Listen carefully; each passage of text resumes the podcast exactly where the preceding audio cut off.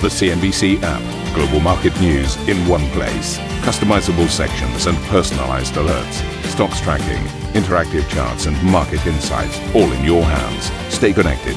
Stay informed. Download the CNBC app today.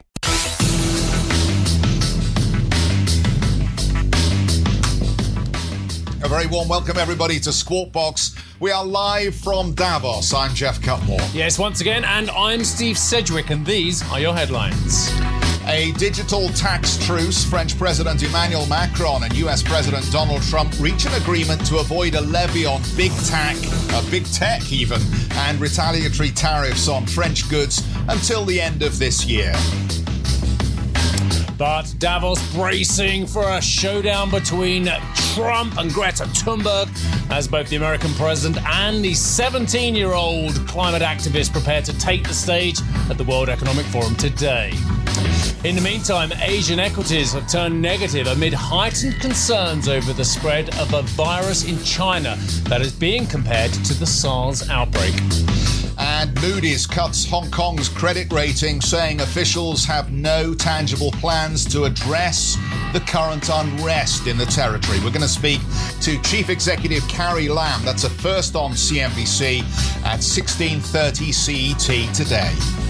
And I'm Julianna Tatelbaum. Also coming up on this show, UBS delivers a beat with its strongest fourth quarter since 2010 and adjusts its financial targets. Hear from CEO Sergio Ermotti at 7:45 CET.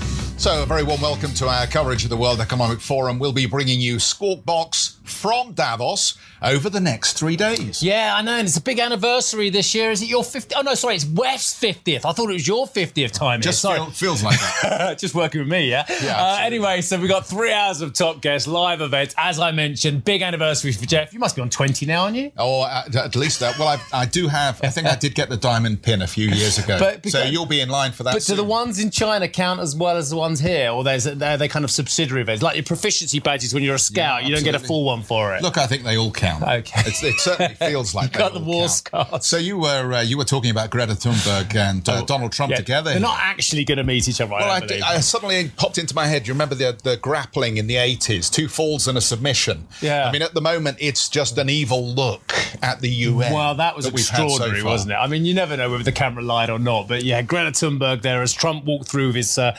entourage, and there was a scowl of indignation, wasn't it? as well? Absolutely. But today, uh, clearly, the president will be uh, the big act here. President Donald Trump is due to take the stage to deliver a keynote speech. That will be 11:30 CET. The president is due to arrive in Switzerland in a few hours' time. His highly anticipated participation here at the World Economic Forum comes after he was forced to skip the annual event last year due to the US government shutdown. He'll be meeting a series of foreign leaders whilst his impeachment trial continues to move along. I was just home. thinking though, if, if, if he, if, hopefully it's not in our show that he does wheels down, because this is the bit where you have to talk ad infinitum about Air Force One being the call sign and the plane and the beast, and you become like a just kind of a, well, dare I say, it, more general reporter. Yeah, well, you just you turn into one of the Dimblebys at a royal event, don't you? And Her Majesty is stepping down from the. And Um, the carriage is from the 1820s. Let's let's talk about this digital tax as well because Yes. this is quite interesting. We were expecting there to be a few fisties on this over the next few days, particularly with Mr. Mnuchin uh, and um, uh, the the French uh, uh, Bruno Le Finance Minister yeah. Bruno Le Maire. But it looks like we're already breaking ground here. Don't President you Trump, believe it? President Don't you Trump, believe it? President Trump and the French President uh, Emmanuel Macron appear to have reached a truce over the digital tax already, putting on hold their fight over the levy on tech giants such as Google and Amazon until the end of this year. Officials from both sides have indicated that the two leaders have reached a detente, which also avoids Washington imposing retaliatory tariffs on French goods like champagne, cheese, and handbags. Macron said he had, quote, great discussions with Trump and that they would continue to work together to avoid further economic sanctions. Do you know the most important three words you said there? Not not cheese wine.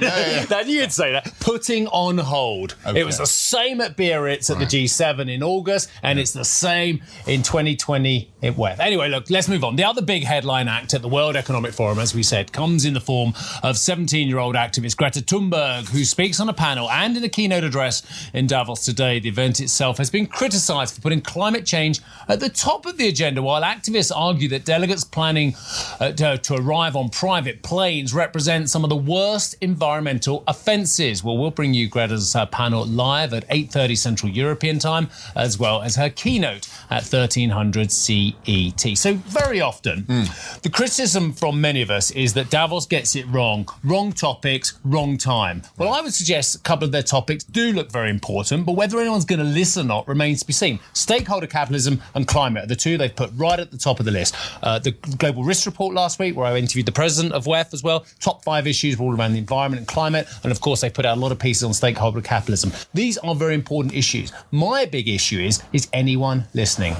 Uh, they definitely are listening, and it's very easy to write off events like this as a big opportunity for the great and good to gather and swill champagne, which will no longer uh, be sanctioned by President Trump. But the reality is there are two things going on here. One is that the efforts are being made, I think, to improve issues like sustainability and ESG more broadly. But the other thing is actually the world is just moving in that direction anyway. If you listen to people like Andrew McAfee, the MIT economist, he's got a great book out at the moment where he talks about the dematerialization that the world is going through anyway. And the irony is that as we begin to focus on these issues, a lot of the underlying problems will start to be reduced anyway because we are buying less stuff than we used to because I'll come back to that point because we've got a great desk- mobile guest to talk phones. we this. do have a great guest. Yeah. Let's get on to this. Um, so let's just tell you a little bit about the day's guests. If we can pop up the order queue, we've got a big show coming up today. This hour we hear from Jean-Pascal Tricoire, Chairman and CEO of Schneider Electric, JC Decaux, Chairman and co-CEO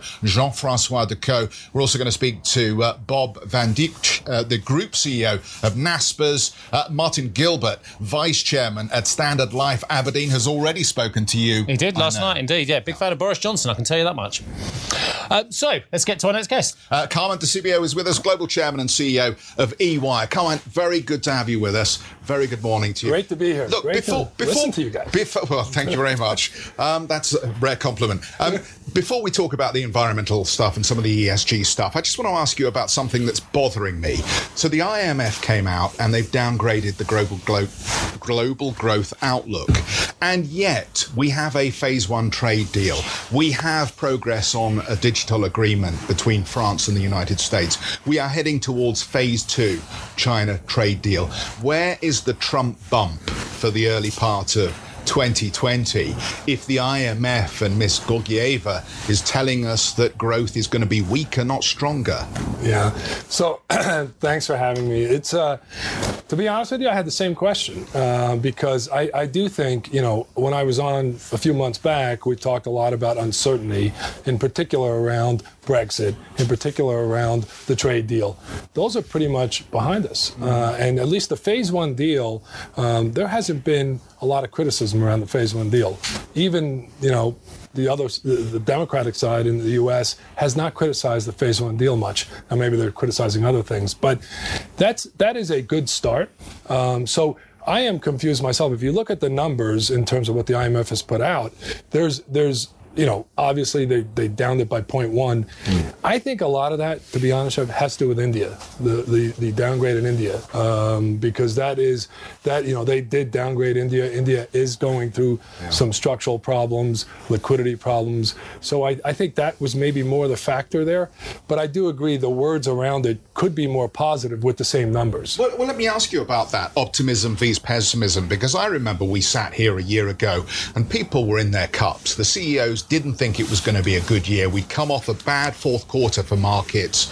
Then we had a Fed pivot. Things got a whole lot better. It's been a phenomenal year for investors if they were in the game through the year. Here we are today. We've potentially got a Boris bump. We've potentially got a, a Trump bump. We're talking about uncertainty fatigue.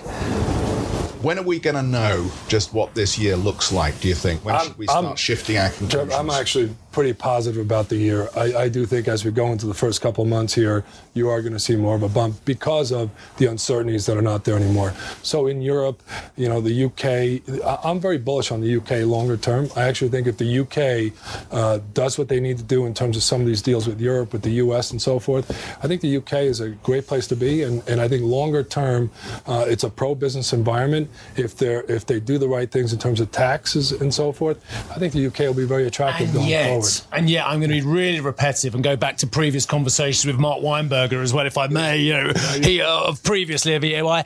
Why isn't that money translating into anything other than more buybacks, billions and billions of dollars of buybacks rather than capital spending? Mark was of the mind that capital spending would take off aggressively in 2019. Yeah. I, I, I still have my concerns that companies are still thinking very short term rather than investment in the future. I think capital spending right now, you have to look at what, what's actually in that number because there are a lot of people hiring. Hiring is capital spending you know, but that might not really go into the number that, that you guys all report. But if you look in the U.S. in terms of jobs, um, the job market, you know, is is could not be better. Um, wages are increasing. Could be better. You said wages could be better. But wages are go- getting better. Wages are getting better, and I think they're going to continue to get better. Um, so if you look at, you know, many places are imposing, you know, minimum wages that are higher than normal. I mean, th- that part is improving, and companies are investing in people. Well, let's walk down the line with that then. Um, if wages are getting better and things are good, then the Fed can't remain on hold throughout 2020. That's going to create a problem because where's my number? I love this number. This is from Tim Adams as ever. $253 trillion of debt in the global economy. There's a problem there, isn't there? Yeah, well, that's that's going to be the balance. I would agree with you. I mean, the Fed here is going to be more and more in a tight spot in terms of what it needs to do if things get better. This is always going to be around a balance, Steve. Yeah. Let's come back to the um, the core themes here then, and just just get some opinions opinions from you. Obviously, coming into this, we've had uh, another letter from uh, BlackRock, Larry Fink, saying the stakeholders need to get on board here. Um, just give us your sense of what progress is being made around these issues of stakeholder capitalism and progress on ESG goals. Yeah, well, thanks for that question. If you think about it, uh, everything that I'm hearing here from from our clients, from our C, from CEOs, and, and from my friends, um, it's amazing. I'm not hearing a lot around AI. I'm not hearing a lot around, you know, hmm. the fourth industrial revolution. It's there, but everything today is around stakeholder capital and climate. Um, and I will tell you, Larry Fink's letter came out in the U.S., but I have seen a massive difference in the last six months in talking to U.S. CEOs in terms of sustainability and climate. it, it is, it is, it, it's almost remarkable to me. The U.S. has gotten much more on board uh, when it comes to climate, and it's something that they are all focused on. And I, I would even say a year ago, the U.S was not so much bought in. But obviously, Europe was, uh, and that continues. So now there's a lot of conversation in terms of what a company is going to do to really create a circular economy? What are you going to do to reduce your carbon footprint? We at EY, we just I just took our uh, UK leader and made him our global vice chair in charge of sustainability. Just, just a very quick one because we've got to go. I've been told to wrap, but but just in terms of the business model, a lot of concerns about the consulting auditing business model on both sides of the Atlantic as well. Does ESG offer you guys a rare bit of light? Actually, the fact that there's going to be a whole new section in every report that needs auditing that actually kind of gives a little bit of a boost to that side of the business. You know, Steve, it, it might, but that's a small yeah. piece here. Uh, the broader good here is important, and and I really feel that the world is on this now, um, and it's on it in a big way. And I think there will be improvement. We at EY, we've committed to be carbon neutral in 2020. Think about it. Yeah. We have a lot of people that travel everywhere, so obviously we're going to have to reduce some travel, but we're going to have to, you know, use offsets to to get to carbon neutral. Really lovely to see you. We covered a few issues, a few more left on the table for next time. Nice to see you, sir. Carmine Di Sibio, who is the uh, global chairman and CEO at EY. Only took us a few years. Stop saying Ernst and Young, didn't it? We're doing very well these days. we got a lot of trouble with EY for many years. Anyway, coming up on the show, Jean-Francois Decaux, who is the chairman and co-CEO of JC Decaux. What else, Geoff? Uh, well, if you want your own personal excursion to the World Economic Forum at Davos, do make a point of checking out our podcast. Head to cnbc.com, Apple Podcasts, Spotify, or wherever you get your podcasts to have a listen and download today's episode. We'll be right back.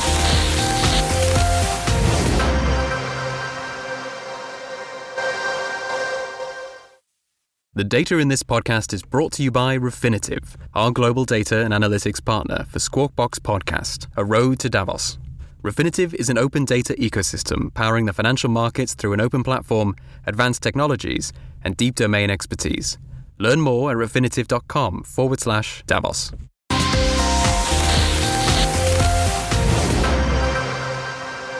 Welcome back to the program. Let's get you a look at how markets are trading overnight in Asia. As you can see here, mainland Chinese stocks are under a bit of pressure this morning. The Shanghai Composite and the Shenzhen both down more than 1%. Some concerns swirling in China around the outbreak of a new strain of pneumonia, which some are comparing to the SARS virus. That is weighing on sentiment there. But overall, a negative trading session coming together in Asia. And this, of course, follows a holiday in the U.S. yesterday.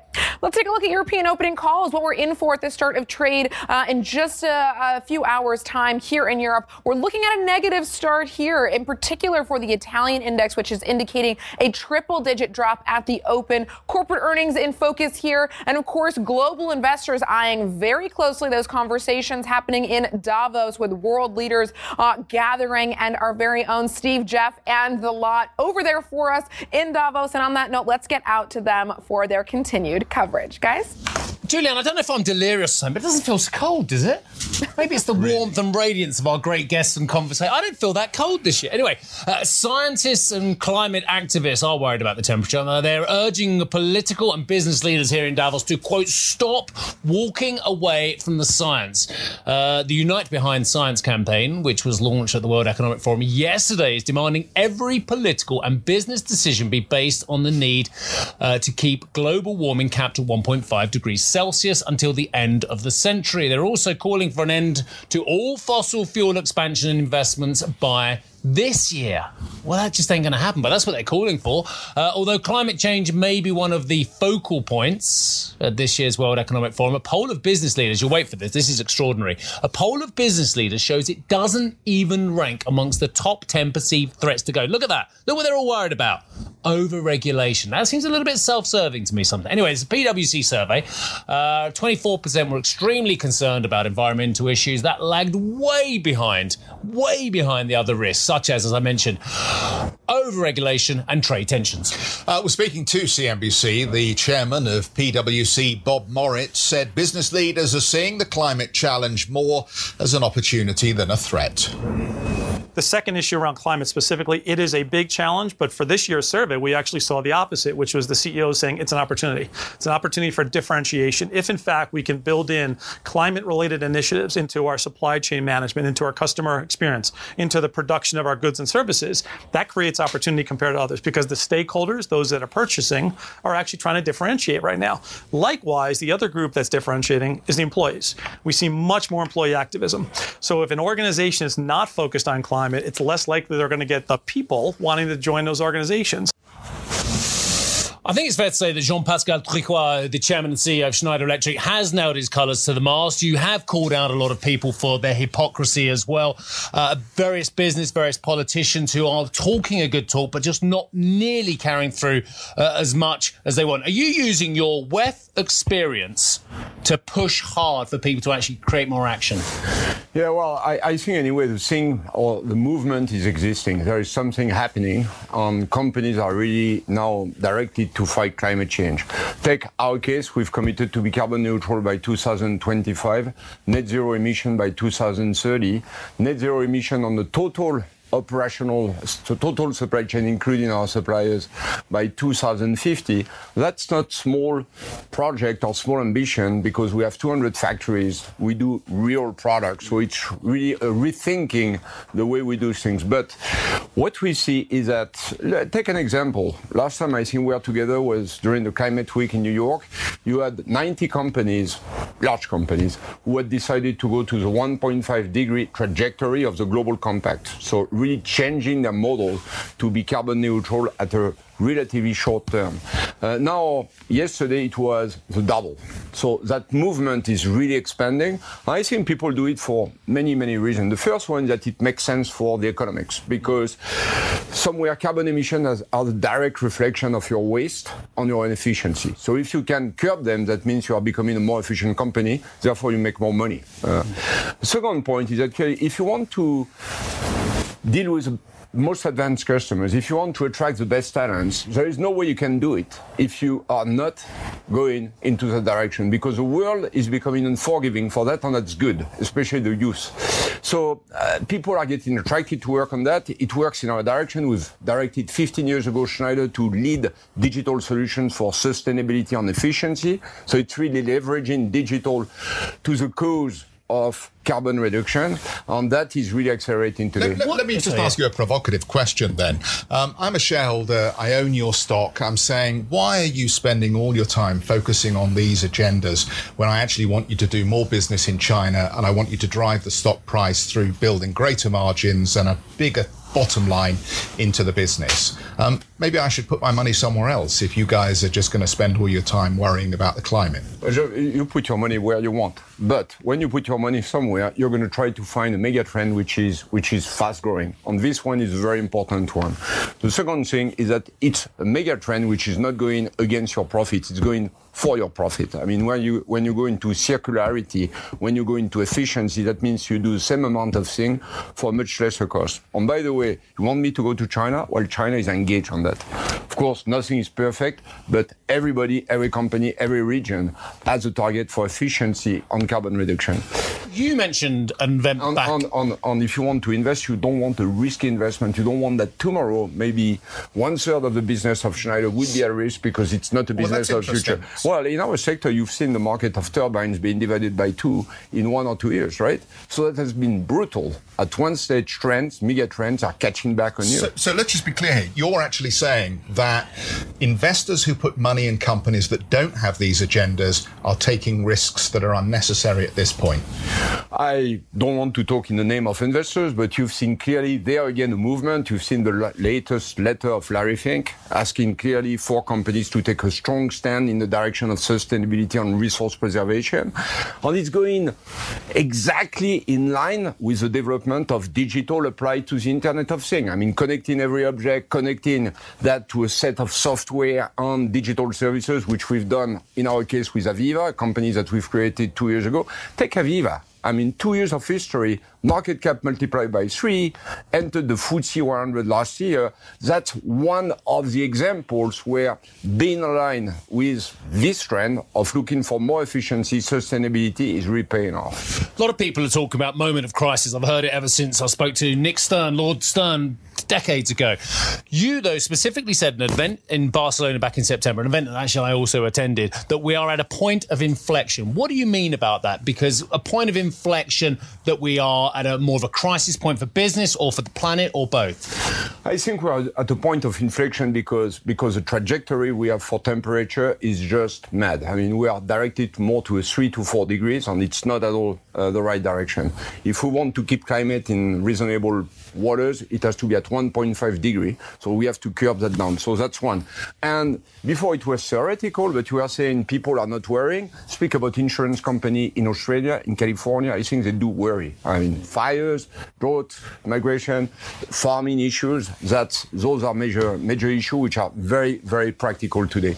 It's also a tipping point because there are good news here, frankly, there is a change in awareness, and especially the youth, youngsters. Greta is here this week, and she's a, the spearhead of a whole generation that puts green at the top of the agenda. Yeah, and and tipping point, Yeah. because for the first time, I think we have two technologies which allow us to resolve the problem. But come on, Greta Thunberg is no fan of yours. Uh, as far as she's concerned, the solution is to go back to sail and wind, right, for transportation. There are two competing visions here. One is where technology can help us deal with these challenges, and the other is that we abandon technology and move backwards away from uh, the benefits that have been brought by advances in human knowledge around technology. Which one of these competing agendas uh, carries through here? Because Greta Thunberg is getting a lot of support.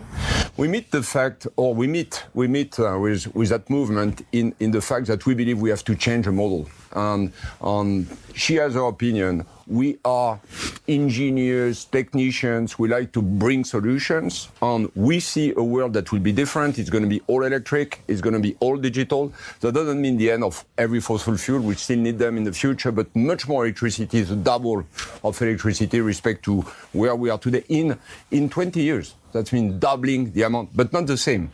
Renewable, decentralized at the bottom of every building, of every plant. Digital everywhere with a much higher level of efficiency. Forget about wasting energy everywhere. Digital can, can tune it, can, can reduce it for you. On, on a mode of electricity which is highly decarbonized. I mean, going going strongly in the direction of renewable. And the good thing with renewable, it doesn't need much infrastructure, much capex respect to what you had in the old model. So that's a complete reinvention of the model, and this is where we meet. I mean, they have their solution, we have our solution. I think we need many solutions to skin to skin the cat of weather change of climate change. Thank you for listening to Squawk Box Europe Express. For more market moving news, you can head to CNBC.com. Or join us again on the show with Geoff Cutmore, Steve Sedgwick, and Karen Tso, weekdays on CNBC.